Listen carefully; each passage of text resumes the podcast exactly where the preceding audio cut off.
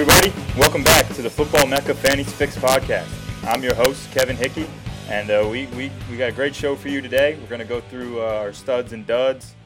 We're going to hit some news, and uh, we're going to we're going to preview the Thursday night game between the Jets and the Bills. I'm your host, Kevin Hickey. As always, with me is AJ Milack and Jeffrey Snyder. Fellas, what's going on? Not much. What's Excited what's for the first week of football to to be done with, and let's get on to week two. Yeah, I'm excited. I'm glad. Finally, just sat on the couch all day on Sunday. Didn't do anything. I mean, I think I got up once to go get some food, and then I came back for the 4:30 games, and that was it. I was just on the couch all day. It was sweet. Should almost should almost make week one a national holiday. Yeah, and every and 16 weeks Yeah. after that too. They almost ruined the excitement with that game last night. I stayed up to watch that whole thing. I guess I punished myself for that That, that was brutal. That was one of the worst games offensively that I've ever seen. I mean, that was just bad. Quite honestly, I fell asleep to it and ended up waking up with like a minute left and not not upset missed- about it one bit. You didn't you didn't miss anything during that nap. Yeah, that was brutal. All right, well, we're going to get into the news. Just some things to hit on. We're going to start in San Diego, and it's tough. It's it, it made me very sad because he's a guy that I really I targeted in every draft. I thought he was going to have a phenomenal year, and that's Keenan Allen. He has a torn ACL. His right ACL. He was he was running a route. He was making a cut to the left, and his right knee just gave out. It's tough. I I was really upset when I heard it because I mean I had him on two teams. He was my number one wide receiver on one of my teams. So it's a huge blow for me, and I know it's a huge blow for a lot of fantasy owners. But AJ, uh, what do you think this is going to do to to the uh, Chargers offense? Uh yeah, well, first off, terrible news. Have Keenan Allen on one team also. I Was really counting on him. He was headed towards a great year, you could tell from almost that first half he played, almost at ten points as it was in 0.5 PPR in regular PPR. He did have double digits already. Outscored Odell and Dez Bryant combined in just those two quarters. So uh yeah, it kills the Chargers offense. Philip Rivers averages 90 less pass yards a game. The offense averages eight less points total per game. So he's about as key of a part as an, of an offense as there is in the league. And uh, it totally devalues most of the Chargers pieces. I think it helps out Antonio Gates and Danny Woodhead. Danny Woodhead was getting carries, which even helps him out even more. Something surprising to see. But I think the targets will go up last year when Keenan Allen was out. Danny Woodhead uh, dominated the target share led all running backs. Actually, he was behind Theo Riddick, but other than that, led all running backs in receptions. So his value goes up, Gates' value goes up, but the Chargers as a team, not good, not good for them. Yeah, I couldn't really agree more. I mean, to me, honestly, I think uh, with everything you said, uh, somebody that goes down for sure is Travis Benjamin. I mean, now he's going to be the main focal point that teams are going to key on. I don't think he's going to be as big of a deep threat anymore as he would have been with Keenan Allen. Uh, I believe Allen had what six receptions for sixty something yards in that short amount of time, which if he would have continued on that uh, on that path for the whole year, teams would have been keying on him so much more, leaving Benjamin one on one. So yeah, I agree. Uh, and also another person that might be going up uh, for me is Melvin Gordon. Uh, he might be seeing a lot more touches now, being that they might need to go more towards the run game uh, with the with the options that Philip Rivers are going to have on the outside there. Yeah, you know, someone I, I think definitely for sure gets a downgrade is Philip Rivers. That was his number one target. He's Keenan is so, so sure handed. And I saw, I was on Twitter uh, the other day. I can't remember if it was yesterday or the day before. But I saw Matthew Berry tweet something, and he it was just a quick little stat from last year about Philip Rivers when he lost Keenan Allen to the to the freak lacerated kidney injury. And from weeks one through nine, Philip Rivers was the QB two. He was averaging 20 points per game, on like on a per game basis. And then after Keenan Allen got hurt from weeks 10 to 17, he was the QB 25. So it was just a huge difference on having Keenan Allen on the field and not having Keenan Allen on the field. Uh, a, a lot of people are going to miss him. He was a huge part of a lot of teams, and I know I'm going to miss him. But uh, moving on, we're going to go to Cleveland, and it's almost too good of a story. RG3 couldn't. I mean, he he had a, a fractured coracoid coracoid bone in his shoulder, Uh, he he got placed on the injured reserve list. He's going to be out for a couple weeks. He's not going to miss his season, but they're going to reevaluate him, in, reevaluate him in three weeks, and Josh McCown's going to take over. Uh, Jeffrey, who, who do you think gets an upgrade or, or a downgrade uh, from Josh McCown taking over? Uh, for me, the people that it's going to help the most are, uh, I think it's pretty clear, Gary Barnidge to start. Definitely. And, uh, and it, with Josh McCown in there last year, he I heard something on read something about him being, I think he was averaging like over 12 points a game with Josh McCown last year, which would have been good enough for probably a top three tight end overall. And then uh, I also think Duke Johnson uh, gets a little upgrade here too, uh, especially because I don't, I haven't known McCown as being somebody that's going to push the ball downfield as much. So for me, I got Corey Coleman and Terrell Pryor dropping overall. I mean, still with me, I'm going to avoid everything that is Cleveland and that dumpster fire that's going to be happening this year for them. So I, I'm not going to touch anybody on Cleveland uh, either way, but I still think Gary Barnidge owner should be should be happier that uh, McCown's in there over RG3.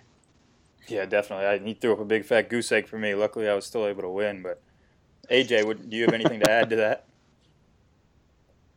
No, I agree. I just want to add that I don't think RG3 will start another game this year. I think that it's going to be by the time that he's reevaluated and ready to go, they're going to be 0 and 10, 1 and 9, and I think they'll try to see what uh, Kessler's got.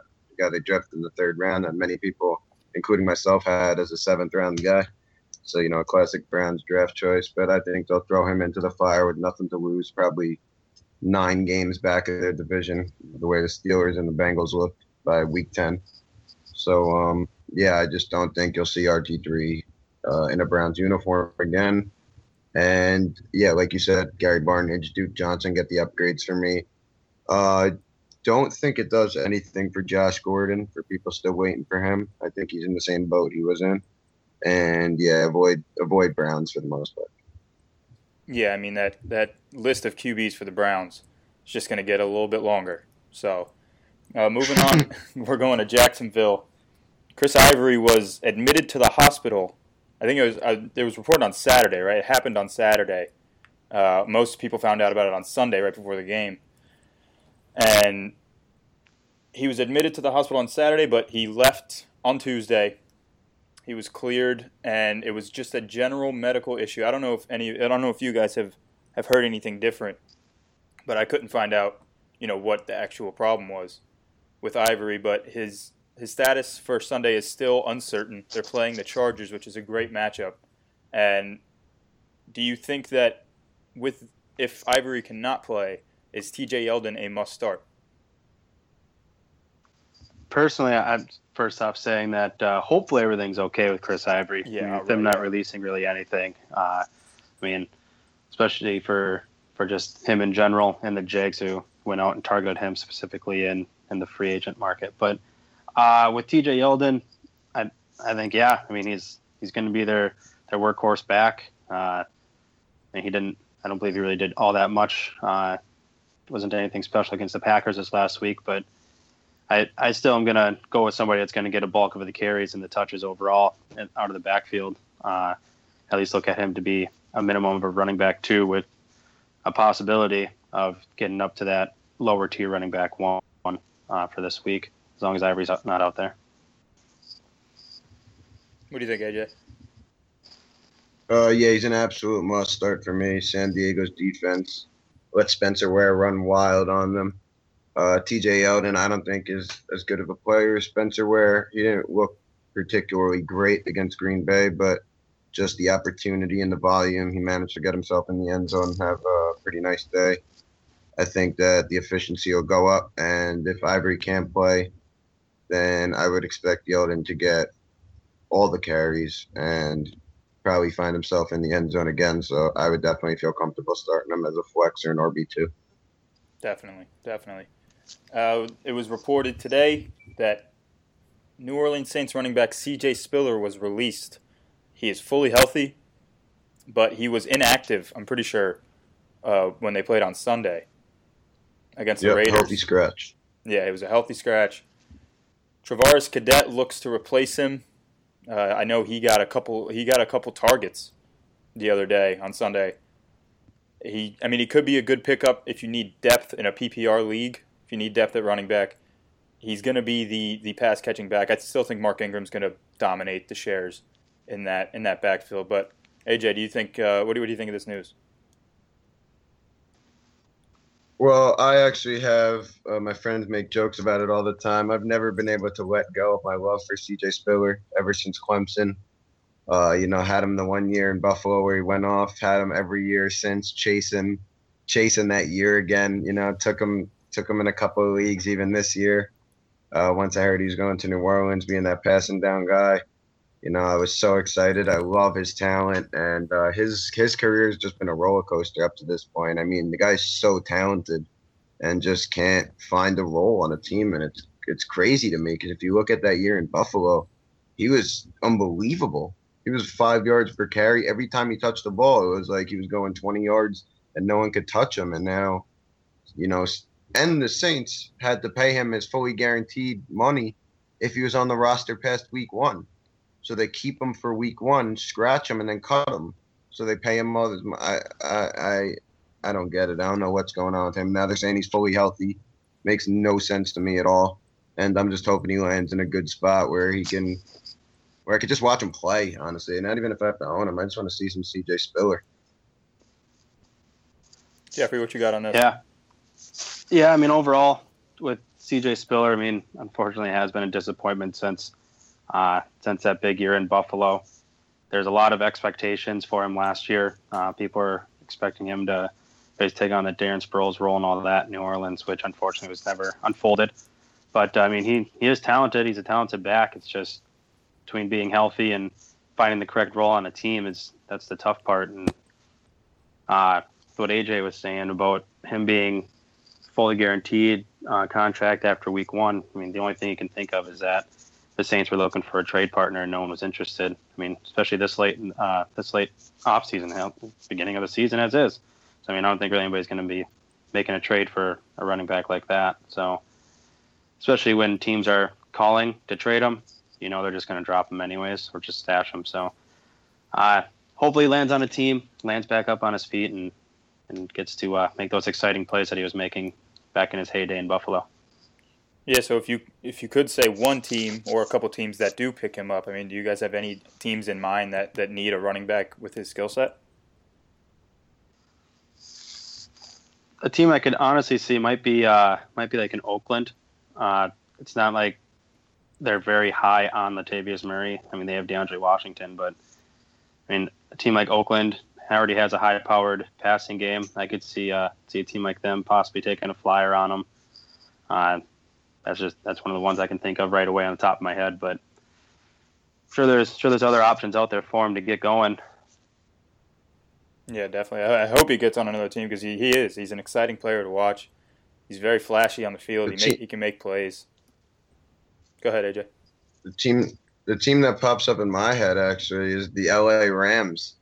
I mean, they love to throw the ball behind the line of scrimmage to fast guys and not block for him. So I figure CJ Spiller would fit in perfect there.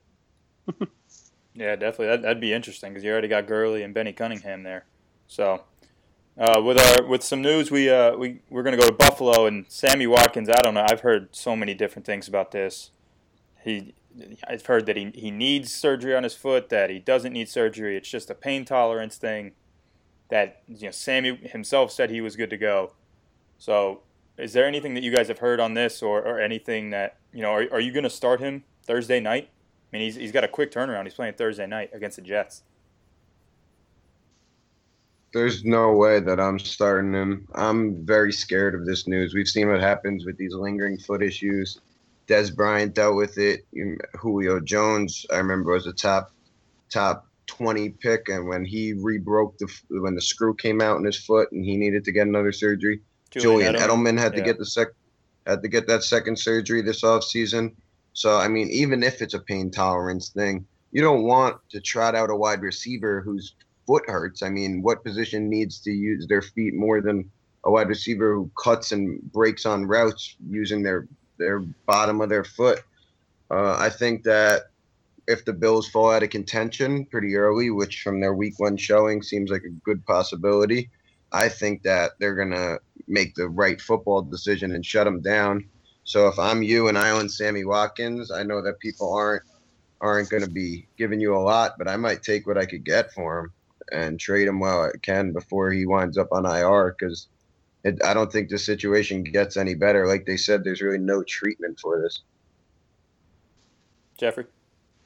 Yeah, personally, I'm uh, I'm I'm not particularly high on Sammy Watkins this year, uh, especially with that foot injury happening. I don't I don't foresee him really being ever 100%, which, I mean, players say that they're never 100% since their first days in the NFL or even college. But I, mean, I, I don't see him being able to be as explosive without having a fully healthy foot that, like AJ was touching on, that you, you need to be able to do your cuts. And he's one of those electric players that he gets the ball in the open field and he can take the ball 90 yards for a touchdown without being 100% with that foot. It, makes me nervous. And overall, just being able to separate from defensive backs and uh, basically make them look silly out there like he did Darrelle Revis last year. I mean, it's, it's going to be, uh, I think it's going to be tough for, for him to duplicate that. So personally, I'm not starting him this week, and I'd be trying to uh, trying to trade him and see what you can get from him. Yeah, it, it, it sucks to see him kind of have a the injury history that he has because he's such a dynamic player. He's such a fun player to watch. And one guy that I really think this affects greatly is Tyrod Taylor. And it hurts me to say that because Tyrod was a guy that I was very high on this year going into the drafts. You could, you got him super cheap, 10 to 12th round. And now, if he doesn't have Sammy Watkins, I, I just don't see him putting up numbers that we kind of expected him to. We knew he wasn't going to throw the ball a ton, but he's so efficient with, with his passes that if he has Sammy Watkins there, he's I mean he's a borderline top ten guy every week just because he can he can run the ball. So that that is something that owners should keep in mind. And if if you own Tyrod Taylor, maybe you might need to start looking around. I don't know if Sammy Watkins doesn't play Thursday. I don't I don't feel that comfortable playing Tyrod Taylor against the Jets. And no, I think you might need to start looking around. You know, maybe you pick up Joe Flacco for the week. Uh, he's playing Cleveland, and he looked good uh, this past week on Sunday. So, AJ, let me ask you this: What uh, do you think this has any negative effect on LeSean McCoy? Well, I was going to get to that later. What's going on with running backs? Running backs uh, in bad offenses that we love to love because we know that the volume is going to be there. But um, we'll get to that when we talk about duds later. I have a feeling Jeff isn't going to like that segment too much. What I got to say, but, uh, we'll we'll wait for that one. All right, yeah, sounds good. We're gonna take a little break right I'll before we get him. into our uh, right before we get into uh, the studs and duds part of our our show. We want you to what, to tell you guys just to go check out qbmecca.com. We all write for the site. It's a great site. Matt Danley does a great job with all of the writers. It's your one-stop place for all things quarterbacks, whether it be fantasy analysis or just news in general. It's it's a great place. We all love it, and just go check it out. It's a great place, and I'm, I'm pretty sure we're, we're always looking for new writers. So if you're somebody that you know likes to write about fantasy football or or just quarterbacks in general, don't be afraid to hit any of us up you know, email Matt or DM the uh, Twitter for QB Mecca. So that's something to always keep in mind. But we appreciate all the support, and we just, you know, go check that out because we're always trying to give you guys great content to read. Now we're going to get into, we're going to start with the duds. We're going to start with the good. Um, I'll start it off, and this is a guy that I was very high on all year, all off season, ever since the Super Bowl, and that's C.J. Anderson when I watched this guy play on Thursday night, I was so happy because uh, he single-handedly got me a win.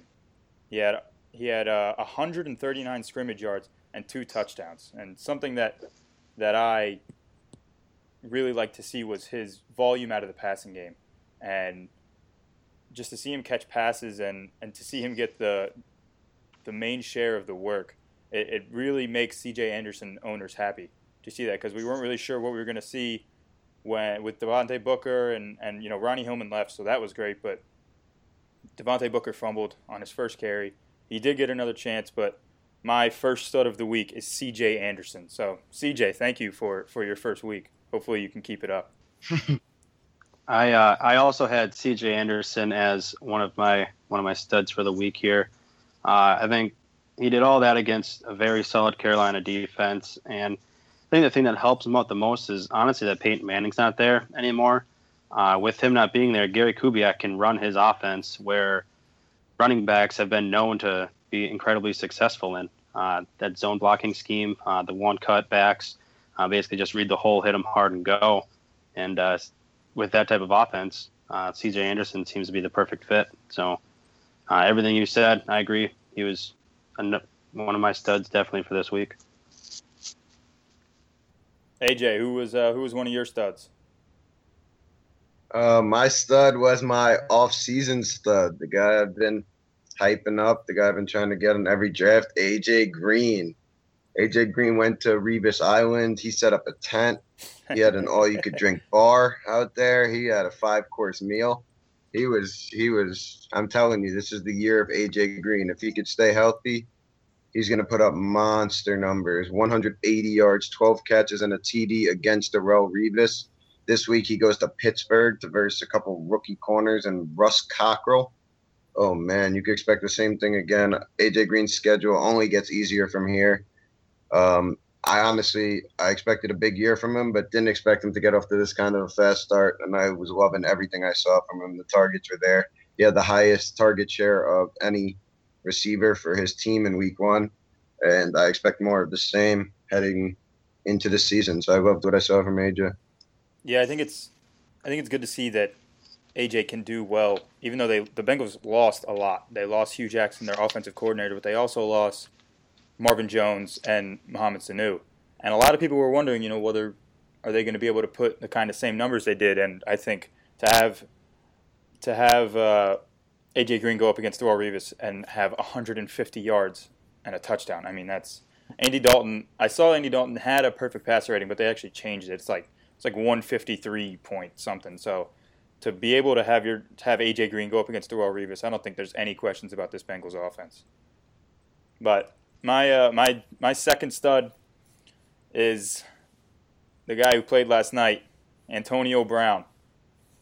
He uh, he went off. He went absolutely nuts against the Redskins. Something I love to see as a Giants fan. I know AJ does too. Just to see him just absolutely yeah, that guy's pretty that good. Secondary. But he did phenomenal as always, and it's kind of unfair to put Antonio Brown into the stud section, but he was just so good. I mean, he made some incredible catches. Him and Ben Roethlisberger have not lost a step, and as long as as long as Ben Roethlisberger is on the field, and and Antonio Brown obviously at the same time, Antonio is going to put up great numbers. He's going to see a ton of targets, and you know my favorite thing from last night was seeing that celebration. That was that was awesome. That was kind of like I don't know if you've gotten seen Key and, Key and Peele but with the Hingle McCringleberry pumps, I mean that was that was hilarious.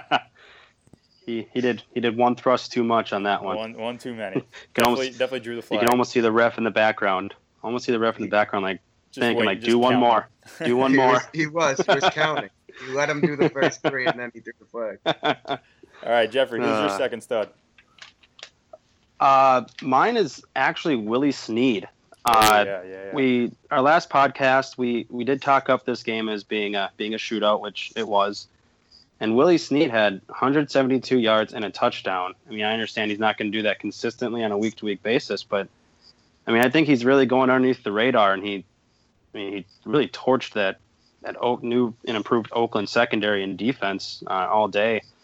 Uh, mean, going forward, I mean, last year he had almost a thousand yards, and uh, but going forward, I, would still be using him as a every week wide receiver three or borderline wide receiver two, depending on his matchup. Uh, so for me, Willie Snead, uh, I, I, thought he that he definitely overperformed, and he's he's one of my one of my three studs for this week.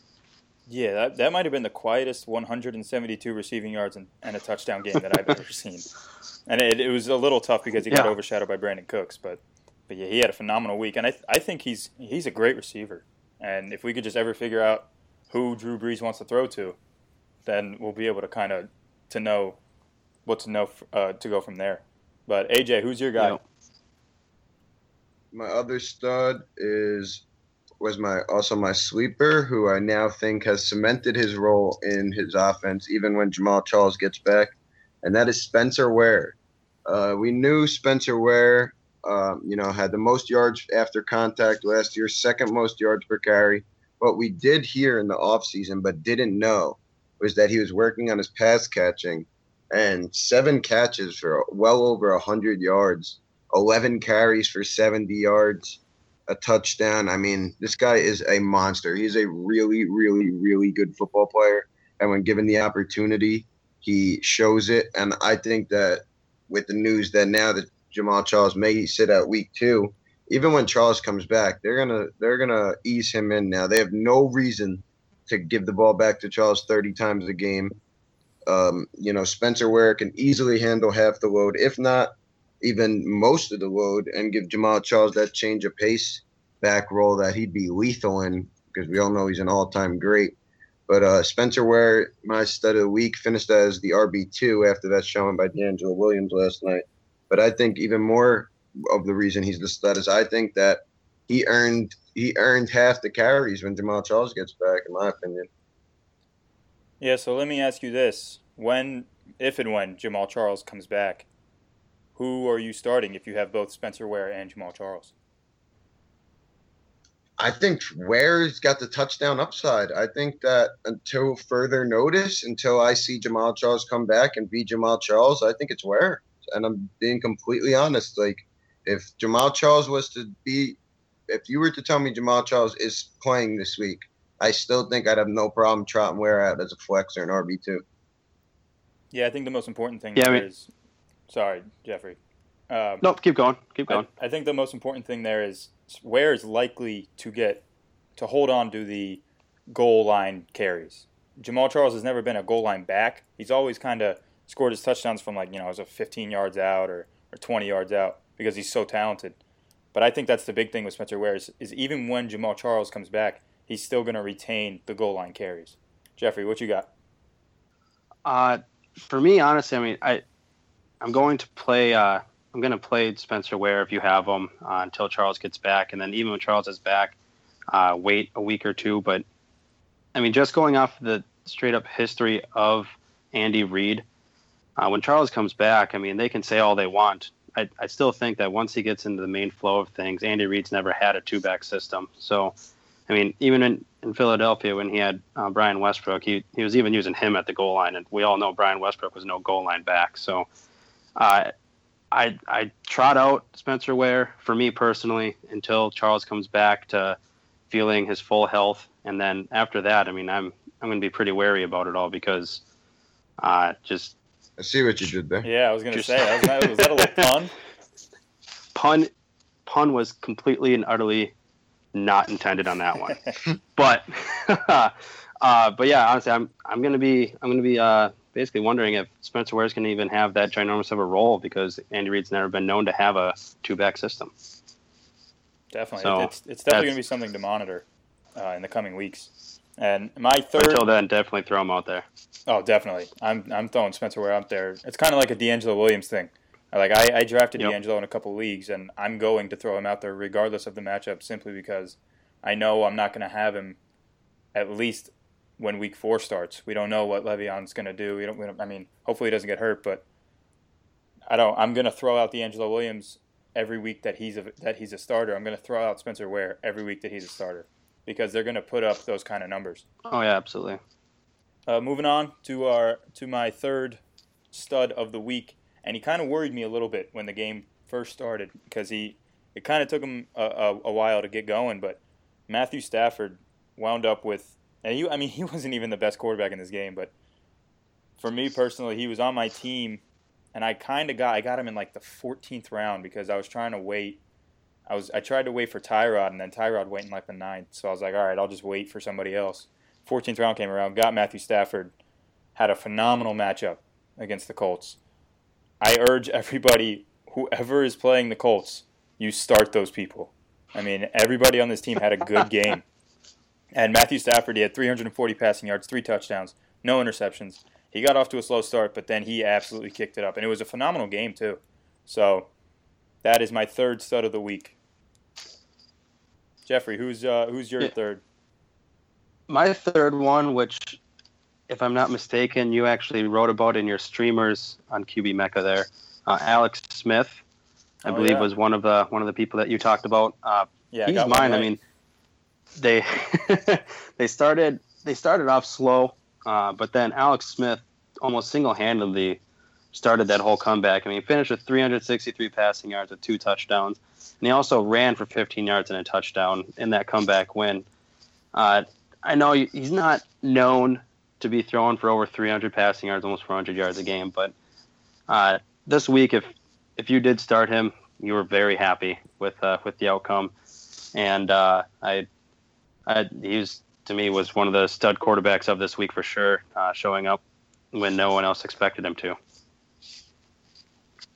AJ, who's your guy? Oh. Well, you stole my guy. You stole my start of the week for my uh, starts and sits. But um, no, my other guy is Brandin Cooks. Brandin Cooks was the number one scoring wide receiver yesterday. Had a 98 yard touchdown. Got Sean uh, Sean Smith benched. Um, Cooks Cooks is the kind of guy that's going to have these games every once in a while. Um, he was an absolute stud, and I would tell everyone that owns Brandin Cooks, and I know this sounds crazy, but you got you gotta uh, you gotta at least listen to what I gotta say here. Trade him, trade him this second. Go to the, go to whoever your friend is. Go tell him go on NFL.com, check that box score, and get what you can for Brandin Cooks. You know he's he is that deep threat guy. Yeah, he had a 98 yard touchdown. That's 15 points there as it is. Um, he doesn't catch that touchdown. You know, he's got 15, and there's going to be weeks where he goes, he does do this, but he reminds me a lot of in his prime DeSean Jackson. You know, you're either going to get six, five points from him, or you're going to get 30. He's going to win you some weeks, and he's going to lose you some weeks. So if you can go and maybe a guy is down on Allen Robinson, or maybe a guy is down on Brandon Marshall, and you could somehow flip Brandin Cooks, even maybe a Brandin Cooks and Spencer Ware, like we were just talking about, you're gonna, or DeAngelo Williams. You're gonna have those guys to week four. If you go flip those guys and get a surefire wide receiver one or an RB one, I would do it because Brandin Cooks was an absolute stud this week. But I am actually very down on Brandin Cooks this year, and as impressive as he was, now he blessed you with the chance to go out and get some value for him. So that's what I would go do. So you're you're suggesting to sell high. Uh, that is, it's not going to get higher than that. he just true. went off. That's true. I think, and it kind of goes back to what we were talking about Willie Snead, and the fact that that offense is so potent and Drew Brees is so good, but we don't know who he's going to throw to. So Brandin Cooks could put up those those numbers this week, and then next week he could give you like a two for thirty four. And the thing is, we just don't know. So that's actually a good idea. I mean, if you can get somebody, like Michael Thomas. Michael Yeah. Thomas hasn't figured it out yet. Coby Fleener hasn't figured it out yet. They're going to start passing to Cadet. Mark Ingram didn't get that many targets. There's too many. There's a lot of targets to go around, and that was a shootout. You know, a lot of the Saints games are going to be shootouts, but if and now with this, coverages are going to roll to Brandin Cooks, Willie Snead, Michael Thomas, Coby Fleener. It's not like Drew Brees has to force it to Cooks. It's not an AJ Green situation or Antonio Brown. exactly. Yeah, to me, it, I just think that offense in general with Drew Brees is so potent. I mean, they they were they will find creative ways to get their best people in space the ball, and I mean Brandin Cooks might arguably be that best person on that team. So I mean, through wide receiver screens or you know end around stuff like that, uh, even him on a deep route, uh, I I think there's gonna they're gonna find ways to get him the ball. And so for me, I'm on the opposite end of the spectrum, and I'm unless I'm completely and utterly blown away by a trade because somebody's like, oh, I need him. I'm I'm keeping him on my team. I'm, I think each week he's he's at least a wide receiver two for you. Uh, but that's where that's where I'm on the opposite end of AJ there. So Would you look at that? We Well, disagreed on something. we'll revisit this later on down the road. I'm sure we will. But uh, we're going to move on to our dud section. And Jeffrey, we're going to start with you. Who's your first dud of the week? I'm not proud of this dud, and it's not Adrian Peterson, you guys. it's uh, actually the quarterback that I had rated as number one going into the week, and that's Russell Wilson. Oh yeah. Uh, I think a lot of people Uh, we're expecting this to be a Seahawks blowout over the Dolphins.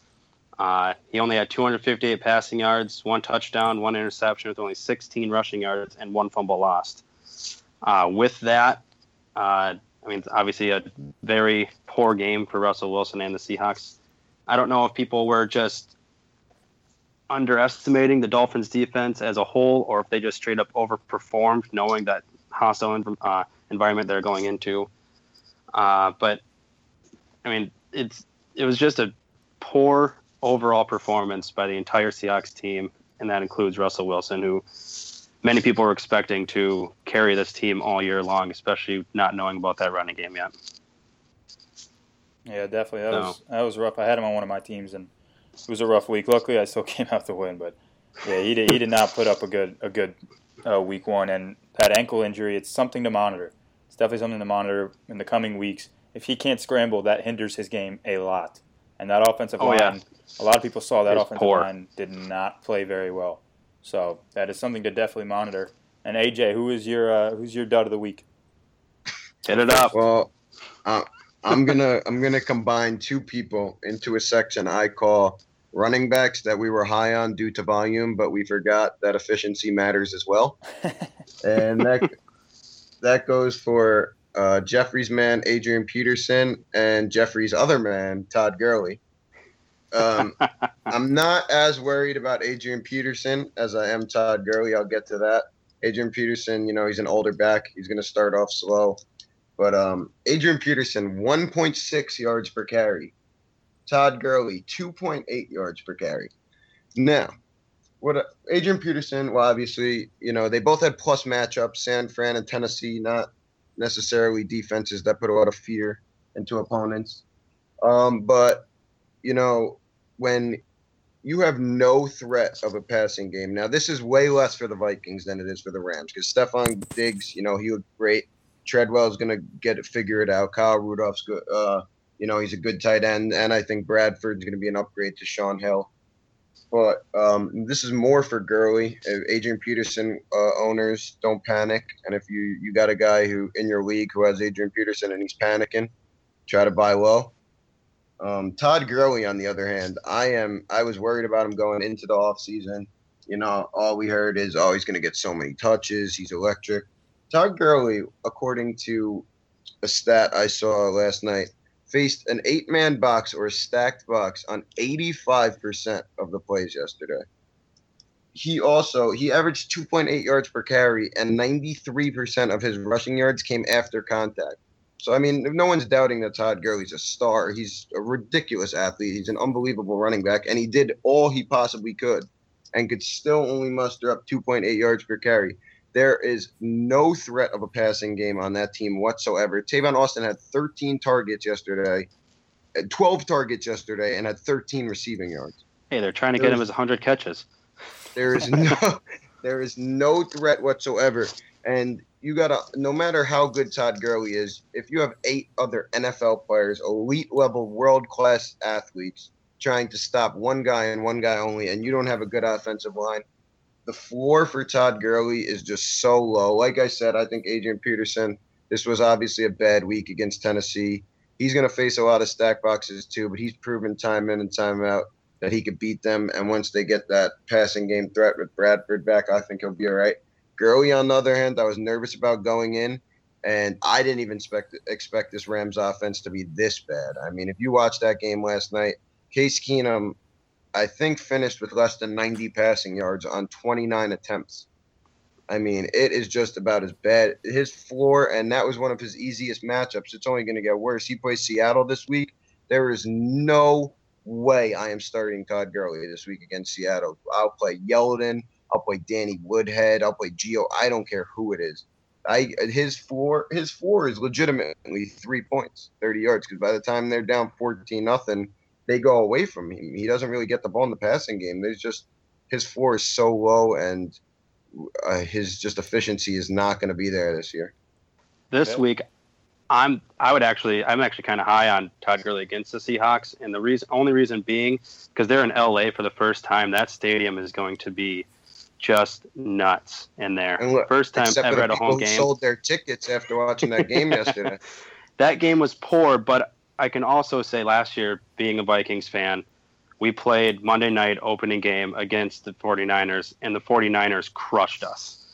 Made AP look silly, made Teddy Bridgewater look silly, made the entire Vikings team as a whole look silly. It's just, it's almost like a repeat of last year. Carlos Hyde looked like a complete stud, and then just went downhill. I mean, I I agree with you. AP is obviously going to be a lot overall better, in my opinion, than Todd Gurley because Todd Gurley's not used to these eight, nine man boxes in the NFL yet, like AP has been for his entire career. And Case Keenum is also a joke. I mean, there's there's no threat at all for the Rams. But uh, I think Todd Gurley will get it going. Just might take a little while for him to get used to, to all that uh, that stacked boxes. Yeah, I what agree. are you expecting him to do against Seattle this week?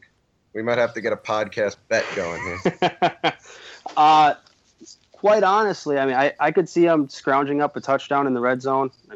Uh, you know, I could honestly see about 60, 70 rushing yards. They're going to still pass the ball to him out of the backfield if he's available. So uh, out there, so I, I could see scrounging up a late, late garbage time touchdown. The Rams, the Rams might be your best bet at getting garbage time touchdowns this year, like kind of like the Jags last year.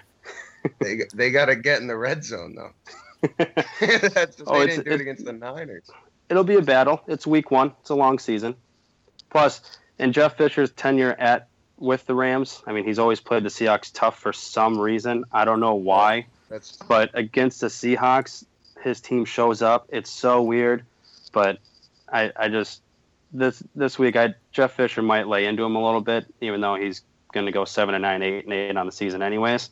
but uh, yeah, to me, I mean, still, still believe in Todd Gurley. You spent a high draft pick on him for a reason, so I'm I'm trotting out my number one players either way. Kind of like Cam Newton last week against the Broncos. Yeah, I, I agree. I, don't think he jumped ship just yet. It does concern me though because this was such an, a nice matchup for Gurley, and he does not get a lot of targets in the passing game. But I think it just proves that it really does help running backs when they have a very productive quarterback. I mean, Case Keenum, that was awful last night. That was brutal, and it just goes to show that to have to be productive as a running back, it's very important for you to have a good quarterback. But my first dud is going to be Ezekiel Elliott. And I know everybody's saying, you know, you got a touchdown. If you take away that touchdown, he had a brutal game. He had he had bad. 50, he had 51 yards and averaged 2.5 yards per carry. I know there was a lot of hype coming out of the preseason, and for good reason. He looked like a monster. He was knocking over Kam Chancellor, but I mean, the Giants definitely they improved their defensive line, but a lot of people we still weren't sure what we were going to see with that. They weren't even letting him get to the outside, and I don't think it's something to be concerned with that much going forward with Ezekiel Elliott. I think he's still going to be he's, he's going to be fine. He's going to be productive, but to see him average 2.5 yards per carry, only 51 yards, and then to see Alfred Morris come in and get 35 yards on on five or seven carries. I mean, it kind of concerns me because if he can't go up against defensive lines that are, you know, middle of the pack, then what's going to happen? So I think it's just something you monitor. I, I think you still throw him out there next week, but he's definitely a dud for me. If you take away that touchdown, he he was very unproductive.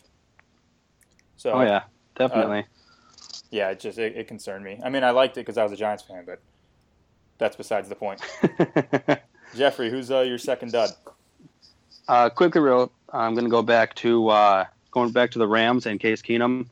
Uh, they should be in panic mode almost to me if Jared Goff was not able to beat out that guy to Mhm. start the to be the starting quarterback. Uh, just going to He say wasn't that able real to quick. beat out that guy's backup. Yeah, that was Sean. Yeah, he, he was in street clothes. So I mean, for him not be able to do that, they've they've got to be panicking. They gave up all these picks for him. Uh, enough on the Rams. My next uh, my, my next dud is actually we touched on him a little bit earlier. Put up good old goose egg Gary Barnidge. Uh, zero catches, zero yards, literally nothing on the day. Uh, I know a lot of people came in uh, pretty excited about him from the season he had last year, but uh, I know he definitely made a lot of fantasy owners very upset, including you, Kevin. So I don't think there's much more I need to say other than a big old goose egg is not a good way to start the season, and that's why he's a dud. Definitely. AJ, who you got? Um, this is gonna seem like the Giants fans ripping on the Cowboys Oh, out here man, here we because go. that's exactly what it is. it's exactly what it is. But uh, Dez, Dez Bryant, if you didn't play in a point five PPR or a PPR league, you got zero points from Dez Bryant. He was uh, on Janoris Jenkins Island, the new cornerback island in New York. Um, but yeah, he, you know, another play, another play reviewed, another touchdown that, you know, Dez didn't catch it. I saw it all over Twitter again. That right there, that right there it. means the NFL is officially back. If Dez is, if Dez has a catch that gets overturned in the end zone, that Yeah. means we are back to football. Well, the season is officially back when Dez doesn't catch. And you know, he just comes out now and like he's shocked. Like he just doesn't understand why he just has to keep watching himself on the jumbotron, drop, dropping touchdowns. But um, yeah, he was totally phased out of that offense. Um, you know, Giants obviously rolled coverage towards him a little bit and tried to make Terrance Williams and Jason Witten and other guys beat him. But I mean, he didn't even have that many targets. I, th- I think it was six or seven, if I remember correctly. One catch for eight yards. So, uh, Dez Bryant owners, you know, you got the injury history, no Romo. I think you got to be concerned long term. And he was definitely a dud this week. If you're in a standard league, you got squat. Another dud from that team just because of his stupidity as Terrance Williams for not going out of bounds. Man, that was brutal. So That was just that was bad. I mean, you could even see Dez Bryant in the background just yelling, "Get over, get over, get out of bounds." he's pointing to the out of bounds mark for him to get out, and he just, nope, I'm going to cut inside. Yeah, that was brutal. So now we're we're gonna. I think it was a great play by Terrance. Yeah, I mean, I loved it. I loved it. I'm not gonna be mad about it, but for fantasy purposes, that's that's gonna lose you some targets. but we're gonna move on to our Thursday night preview. We have the New York Jets and the Buffalo Bills. Uh, we talked. We kind of touched on the, the Bills earlier about Tyrod and and Sammy Watkins, but are you starting anybody from any of these teams? Are you excited about this game, or what, what are you guys thinking about Thursday night's matchup? Honestly, both quarterbacks are, are no goes for me. Uh, I'm not touching them. Uh, we talked about Sammy Watkins, something we really need to go much more in depth with him. I'm not starting him this week. Uh, I do like Matt Forte. Uh, a lot of people thought it was going to be more of a 50 50 split with him and Bilal Powell, but he showed that he is the number one back in that system. And they're gonna they're gonna ride him uh, through that. So I, I would trot out Forte uh, at least as a running back too, uh, going into that game. I mean, I don't like playing anybody in Thursday night games. It seems that one team always comes to show up, the other team doesn't, and so it's really a 50-50 shot who's going to be showing up. But uh, I'd, I'd still trot out Forte in that game. Uh, and then I I would honestly think about sitting McCoy. I mean, the Jets front seven is Studley. I mean, they just got done playing the Bengals. I know Revis got got torn apart by AJ Green, but even even with that, they held Jeremy Hill to 31 rushing yards on nine carries, and Gio to a total of 30 total yards on seven total touches. So And I mean, their front seven so athletic and dominant that I just. I just I, I don't know how much I can trust uh, LeSean McCoy in this game. Yeah, that was actually without Sheldon Richardson too. He was suspended for the game, so they're going to get him back. So that defensive line is going to be even better. Yeah, So, so what? they're just going to pin their ears back and be able to attack that attack that team. Yeah. So AJ, what do you got? Do you? Uh, let me ask you this: Are you concerned at all about Brandon Marshall? Or do you think he's going to bounce back? Um, no, I I'm a little concerned about Marshall just because it seemed to be that that hip injury that's been lingering that we've been hearing about in the offseason seemed to slow him down a little bit. Um, I'm still starting him. I mean, a lot of people don't really realize that the Bills have one of the better cornerback duos in the NFL, Stephon Gilmore and Ronald Darby. So, you know, if if it winds up that Decker or Marshall throw you a dud, I wouldn't be shocked. I'm still gonna, you know, who he's starting over Marshall is really more my question. Um, you know, Decker seems to always score a touchdown. It's pretty incredible. This guy's just he scores a touchdown. You know, like he's not flashy at all. He's just in there. He is in the end zone again. Um, so yeah, I tried out both those guys. Uh, like Jeff said, he basically said everything I was gonna say. Um, Forte looked great. I would play Forte on Thursday night games. I tend to lean more towards playing your running backs. It seems like uh, you know three days rest. Teams, you know, the Jets have to travel up to Buffalo. They, uh, you know, they kind of just come in, try to run the ball, try to burn the clock. They basically want that game over as quick as possible. Got three days rest in between the game, but um, like Jeff said, what I was really going to touch on is that I would consider benching LeSean McCoy.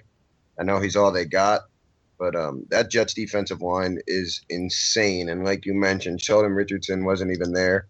There's a good chance that the Bills don't have Cordy Glenn, their best uh, offensive lineman this week. Uh, Tyrod looked awful last week. He could have been a dud too for us. Um, you know, he wasn't able to do anything with Sammy Watkins at probably 50%. Probably probably won't play on a short week. If he does play, he won't be more than a decoy.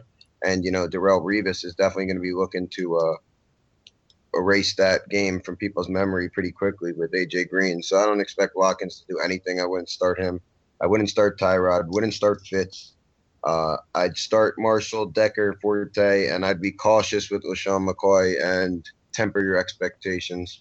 Also, there's probably going to be a defense that does some good things, and I'm probably leaning towards the Jets defense. I would definitely stream the Jets defense and or start them if you got them. Yeah, no, that's great. That's awesome. And, and that's our Thursday night preview. We should tell you that we are now going two times a week. Kind of exciting to announce that. So we're gonna try. Yeah. We're gonna try to get you guys Tuesday and Friday. We're gonna on Tuesdays. We're gonna we're gonna review, give you our you know our, our top players and our, our, our top failures of the week. What what to kind of expect from from the Thursday night game that's going to be upcoming, and then on Friday we'll review the Thursday night game, and then give you some some insight for the Sunday and Monday games. So, also, if you guys ever have any questions on Twitter or Facebook, you can always reach us. You can reach me at Kevin Hickey11 on Twitter.